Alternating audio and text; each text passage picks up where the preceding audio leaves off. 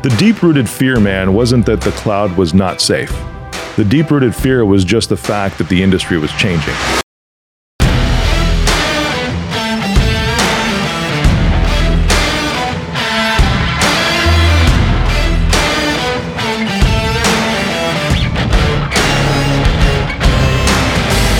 What's shaking? Welcome back to All In.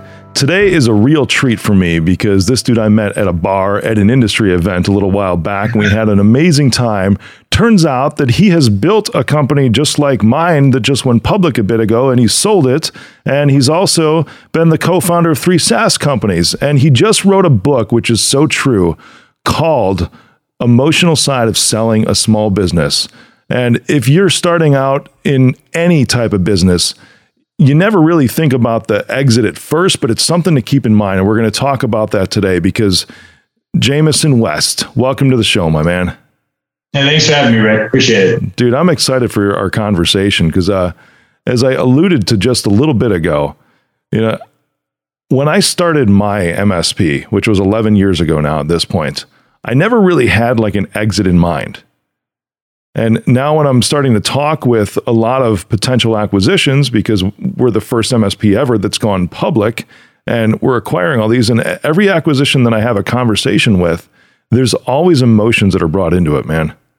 Always. Yeah, absolutely. Absolutely. And now it's like my intro calls are never really, but even though they send the financials over and that's in our standard document request, the first call is never about that for me now.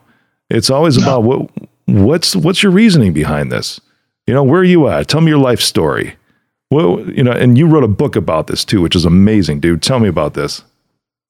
Yeah. So it's interesting. Like you, I started my consulting business because I wouldn't have called it an MSP right out of the gate. It was a one-man band, kind of a lifestyle business, really trying to help small business owners figure out technology before many of them knew much about it. Right. So in the 90s, mid 90s, It was a minute ago, and it grew and became a support company and eventually a managed services company by the mid 2000s, and started to scale. I started to see like, wow, okay, this is no longer about just me consulting and helping a few business owners. We're really able to do something different.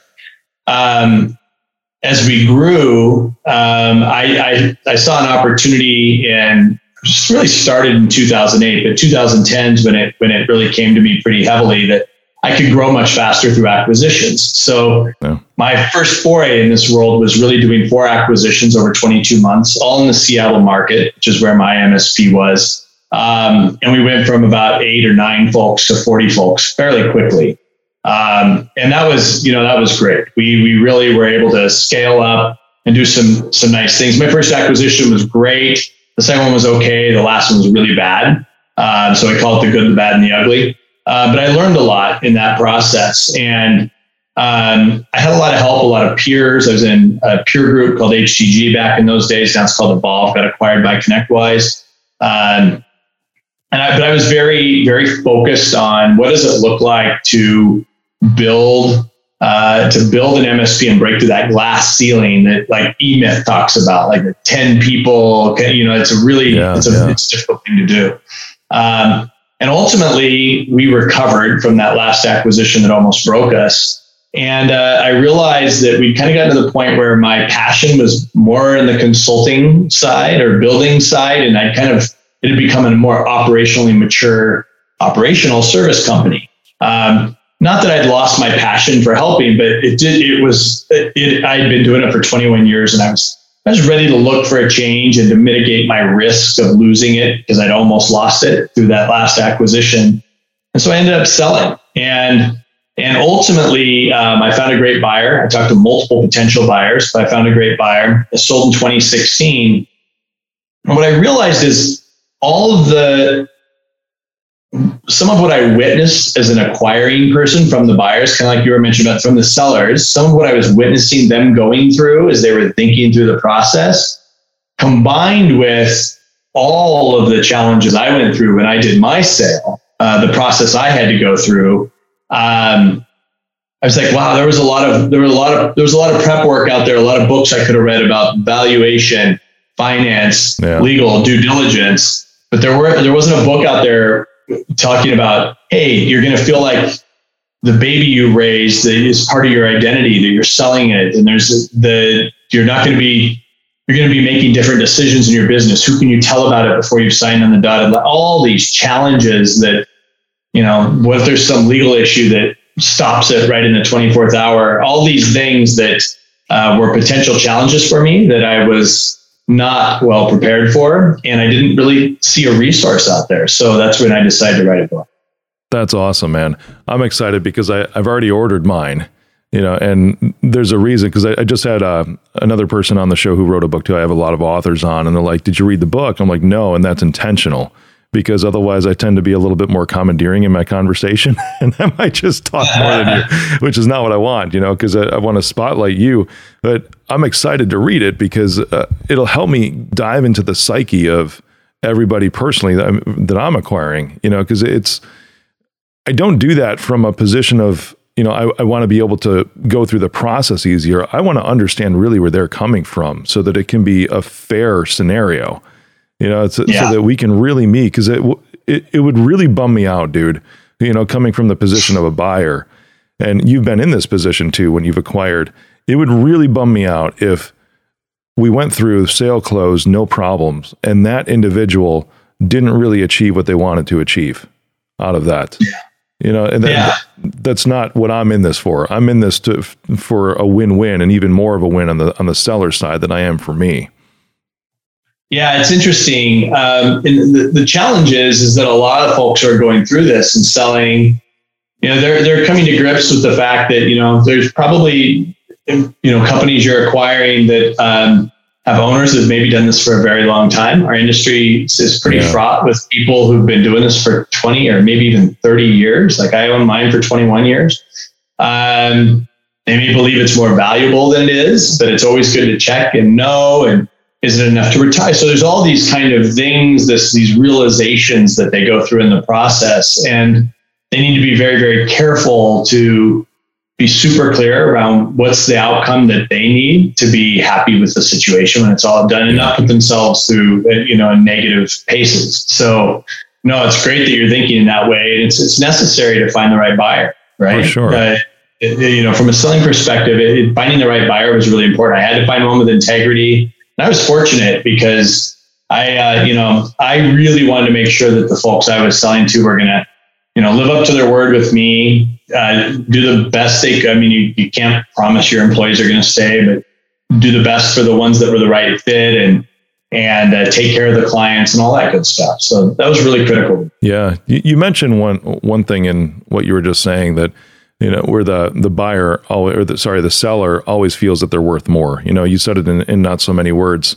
It was typically speaking, there's a lot of emotion that drives that too. Do you touch on that in your book? Yeah, absolutely. I mean, I think that a couple of things come to mind. First of all, a seller thinks that working really, really, really hard drives value in the business. But what drives value in the business is revenue and EBITDA and process and maturity and client contracts. And if they're having to work 100 hours a week, that actually devalues the business. And it's something that I coach my clients is like, how do you make a sustainable, scalable business that does, if you're requiring you to do 3 jobs, then an acquiring party is going to have to hire 3 people to do your job, right? Yeah. Like you've got to kind of get to that. You've got to create some operational maturity and have some intent there. So I think one thing is that people mistake hard work for value, and it's not. The second thing is I think that a lot of, you know, I find that a lot of sellers really believe that they can look at a couple statistics and say, this is what my business is worth, but value's in the eye of the beholder, right? I can't determine what somebody's going to pay. I can't say, Rick, buy this coffee cup for $50. You're like, I'll give you $5. Yeah. And I'm like, but it's worth 50. You're like, what's worth 5? So guess what it's worth? It's worth 5, because that's all you're going to pay for it, right? I don't get to tell you what it's worth. You get to tell me what it's worth. So there's some emotion and psychology behind that. And it means that you've got to really be super clear around, you know, what your expectations are, what you're willing to accept. And be super clear about that before you enter a negotiation or have these conversations. Yeah, right on. What's a good way to navigate that? And I'm actually going to use a story here because I'm curious. I know how I am navigating this one right now, but in an example, because you mentioned that gap, and I see this a lot in our industry too, because with MSP specifically, you know, it's really cool that you have both sides of the coin where you've been in MSP and you've been in SaaS, right? Yeah. And at one point in time, valuations or what an MSP is worth was looked at very similarly to SaaS. Before, you know, and those types of multiples, and multiples are way higher for SaaS than they are for MSPs. And yeah, I've seen this to where it's like that ideology still exists in the mind of some of the sellers. So I've looked at one the other day, and it was like $2 million in revenue, right? And it was like, cool. So if I'm looking at your EBITDA, if I'm looking at your seller discretionary earnings, you're worth about 1x your revenue, which is fine, which that was like maybe between 4 and 5x the EBITDA of the MSP, which was perfect. You know, that's where you typically see where these things are at these days. And he's like, yeah, no problem. He's like, you know what, but I need 4. And I was like, time out. 4x revenue? Yeah, exactly. You're in the wrong business. Yeah, right on. And to your point with the coffee cup, I'm like, dude, how do we bridge that gap? He's like, well, I've been talking to private equity companies. And I was like, oh, okay. You know, because what's your experience there, you know, with those kind of, because I'm sure you had these being a seller too, right?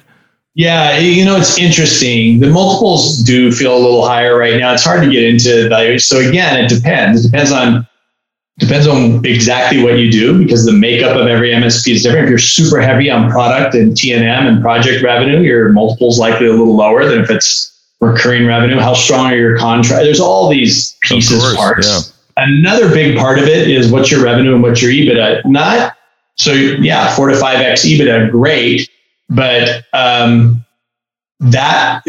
You know, that's been kind of 3 to 5 has been there for a long time. That number goes up as the revenue and the EBITDA percentage go higher. So if you can run a more profitable company and if you can run it on more revenue, that multiple gets higher, right? So private equity companies are not looking at $2 million revenue MSPs. Yeah. Most of them have a $5 million revenue minimum. Private, you know, then. You know, and then you kind of become a platform company at 10 or 20 million, and then your multiple goes up even higher. But it's usually based on multiple of EBITDA, not revenue. So it's been really, really interesting, you know, in our coaching at ConnectStrat. I mean, this is what we help owners figure out. Like, what does it look like? Everybody's going to exit their business, right? One way or another, at some point. Like, how do we get really intentional about what that needs to look like for you? How do you want to do it? Is it employee buy? Is it selling to a VC firm or somebody else? Are you giving it to your kids? Are they inheriting the business? Like, what does it look like? When are you going to leave? What does it look like? What does it need to be worth? How are you going to structure the deal? And, you know, people come into it eyes wide open. That's great. Right now, what we find, there was a lot of folks, and what I kind of write about in the book a little bit, is a lot of folks are just kind of seeing another massive pivot in the industry with new risks and security and all these things that are happening, and they maybe don't have the energy or technical prowess to navigate this new change. So they're being more opportunistic than intentional. Like, they haven't spent the last 5 years building a sellable company. They're like, wow, maybe this is something I should be considering right now. The industry's changing. For sure. It's a good out. And that happens across industries too, but that's how would you describe that? Because that's almost like an awareness, right? Which I guess is generated by an emotion as well. What drives that? Because there's some that I feel that have blinders on, right? Some sellers, no matter what industry you're in, they have blinders on as far as what's going on in their own industry. Where the shifts might. Yeah, it's just so you're talking about like the kind of shift in model and what's happening right now. I feel like. You know, so if I go back into I started my business, like I said, early 90s and mid 90s, first big shift for me was I didn't start as an MSP. It was more consulting and time and materials, right? And then our first big shift was like creating a recurring revenue model for our managed services, which happened in mid 2000s for us. Everybody, different timelines. We were kind of on the earlier edge, not scary early, but early. And then the next big pivot for us was wow, we don't need servers and workstations anymore. It's all cloud services. So for us, we were way earlier on that than most, because a lot of MSPs still aren't there. But we did that in, call it, you know, the mid-teens, you know, 2013, 14, 15. We were really in the midst of that cloud services pivot. Now it's security. So it's just, for me, I was very, very in tune with managed services and cloud services. I was aggressively ahead of the curve doing my, you know, and, awesome. And it created a lot of value in the business. Yeah. If I were in the MSP services business today, I would, if I had the right revenue and EBITDA and I planned well, personally, it's just me personally, not saying for any other MSP owner, I'm not as adept or well-versed in what's happening in the security and threat landscape as a lot of folks out there that come from a more technical background. So risks feel higher to me. Clients have had their insurance rates triple this year. Like my MSP client's been, it's cybersecurity is a thing, right? Yeah.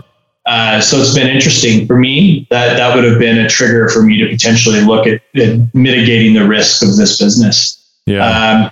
And others, it's not mitigating risk. It's a massive opportunity because they're well-versed in it and excited about tackling the problem. So it all depends on your skill set and confidence. For sure. It is very similar from what I can see when there was the big on-premise to cloud shift a while back.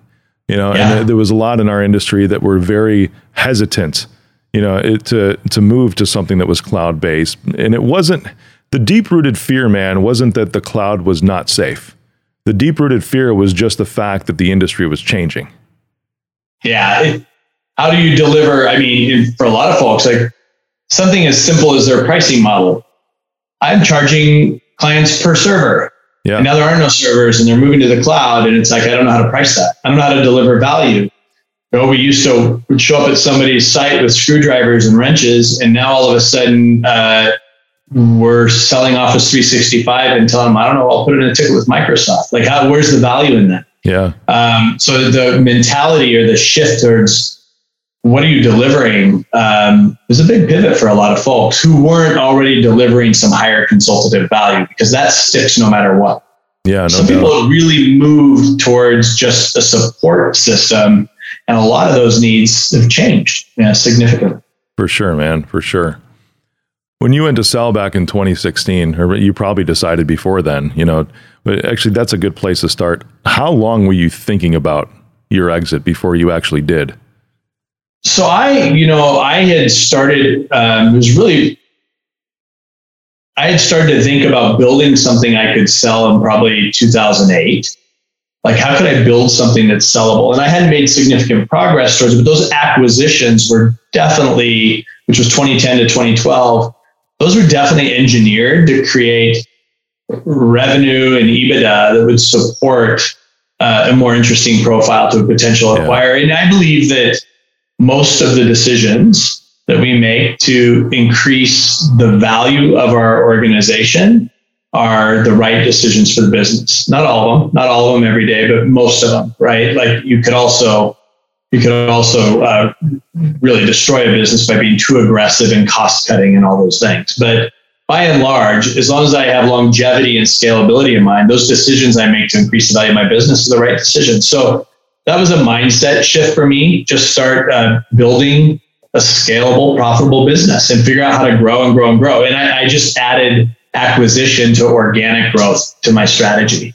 That's cool. That's really cool. I like how you hone in on this, and, you know, to pack it in a couple words, it's almost like almost any decision you make is going to be a good decision for your business when you look at it that way, because it's going to generate either revenue and or profit, right? Either one of that is going to be a good decision. You're right. There's a couple bad ones that you might be able to make if you have certain cost cutting measures, but anything that's focused on growth. And as we were looking at the last 2 years too, I saw it as a lovely time, man, because so many were pulling back and going into what you're describing as these cost cutting measures as a time to double down and focusing on growth, man. That's the way to go anytime. Yeah. COVID created some interesting opportunity. I think a lot of people, you know, there was a lot of fear in early 2020, right? And people were like, what's going to happen to our industry? And really, we were fortunate, right? The technology industry was impacted positively, not negatively. At the same time, and a lot of people did have a temporary negative impact because clients, especially if they were in certain verticals, were hit in the early part of 2020. But as they recovered, and the vast majority of MSPs didn't get hit too bad, they also potentially got some PPP money and some other things that really helped bolster their business. And the smart ones really, they didn't hoard it, they invested it. And it's been I've seen some significant growth out of some MSPs over the last 18 months. It's been pretty interesting to watch how they've kind of leveraged this all as an opportunity to shift their model, do more virtual work, hire people who weren't in their local region. It's been interesting. Yeah, it's been really cool to watch, man. That fear, I think a lot of, I don't know, because I haven't read your book yet, but where were some of those key moments to where you're like, am I making the right decision, in selling my business? Oh yeah. So you're kind of getting into the book a little bit, and I'll describe a little bit about the book. It's written as a fable. So the first 2/3 of the book, kind of E-Myth type style, Bob Berger or Patrick Lencioni writes in these fables, these fictional stories, and it's loosely drawn off my story and several others, like lots of people we talked to and interviewed. And we borrowed little nuggets from all of them to make this fable of an individual going through the sale of a business, right? So that's 2/3 of the book. It'll resonate with, and it doesn't have to be IT services or managed services. It just happens to be. But any small business where it's like, wow, it's getting a little risky, or I'm getting a little tired, or all these things happen, right?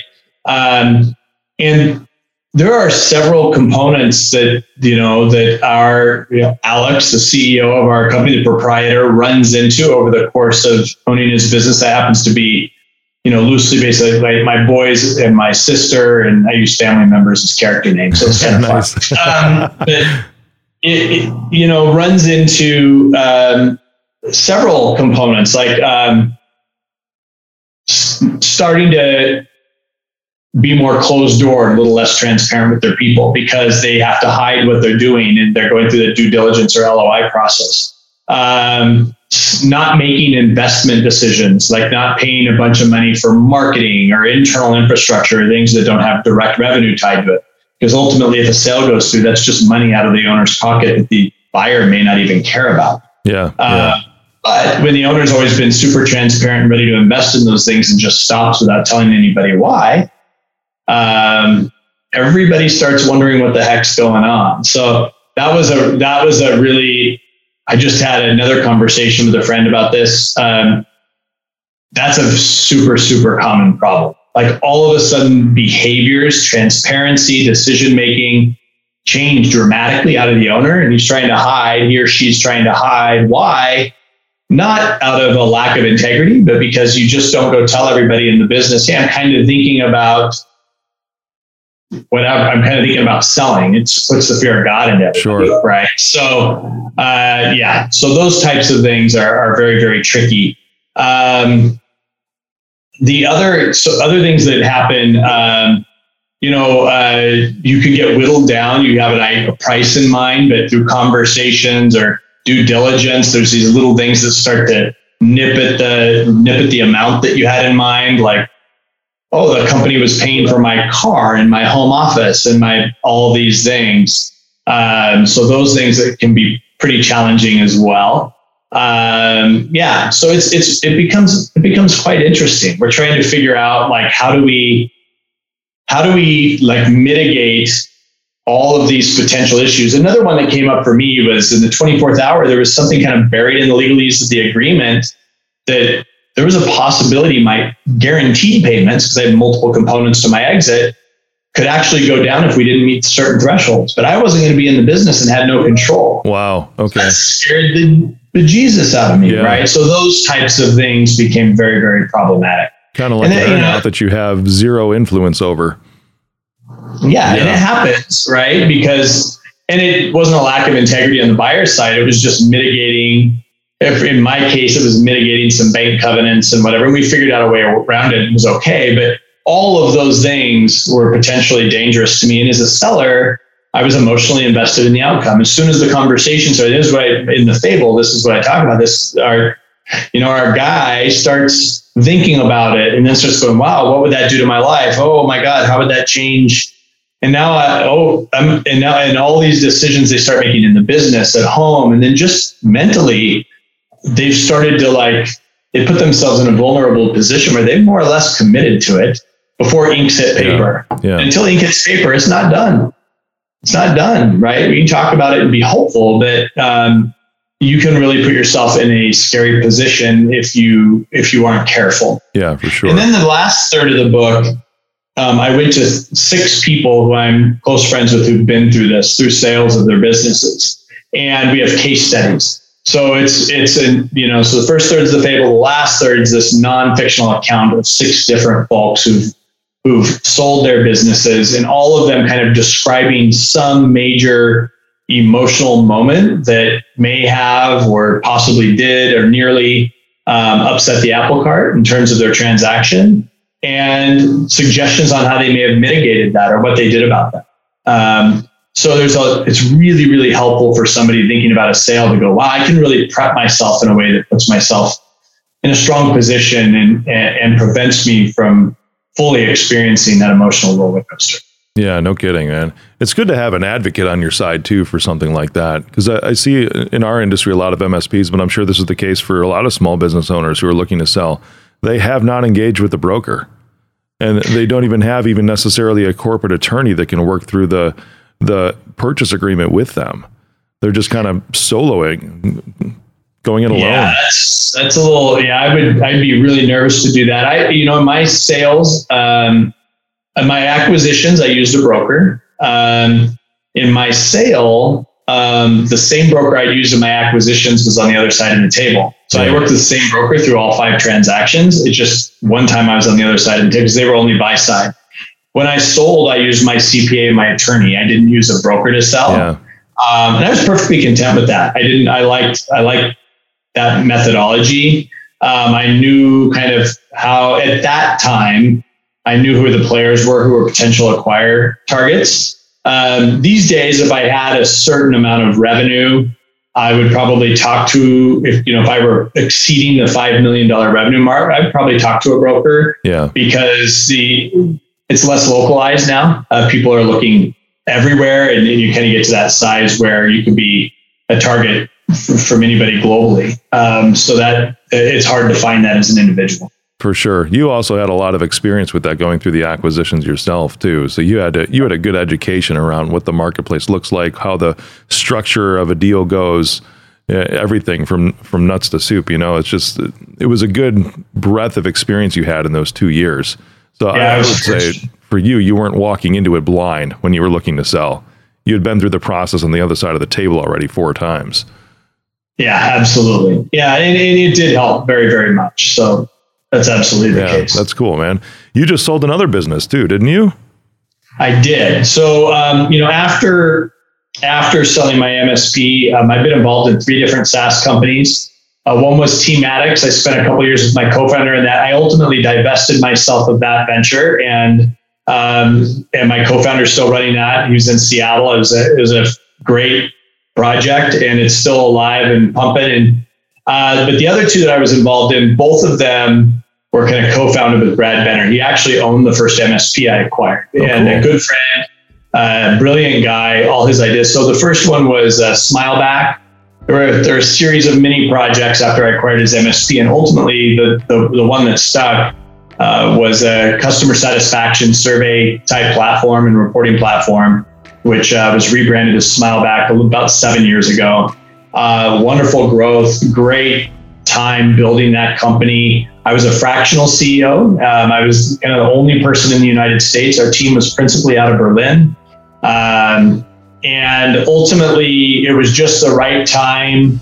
We had a great team assembled. The guy who was running it was, Brad wasn't principally operating it in Berlin anymore. So we had a general manager who was doing great work. And it was just a great symbiotic relationship with ConnectWise. They were quite interested, and we announced the sale a month ago. That's so cool. So yeah, ConnectWise acquired Smileback, which was great. I now am also chairman of the board, and we have a couple great co-founders. There's 3 of us that are founders. We have about 9 or 10 additional staff at TimeZest.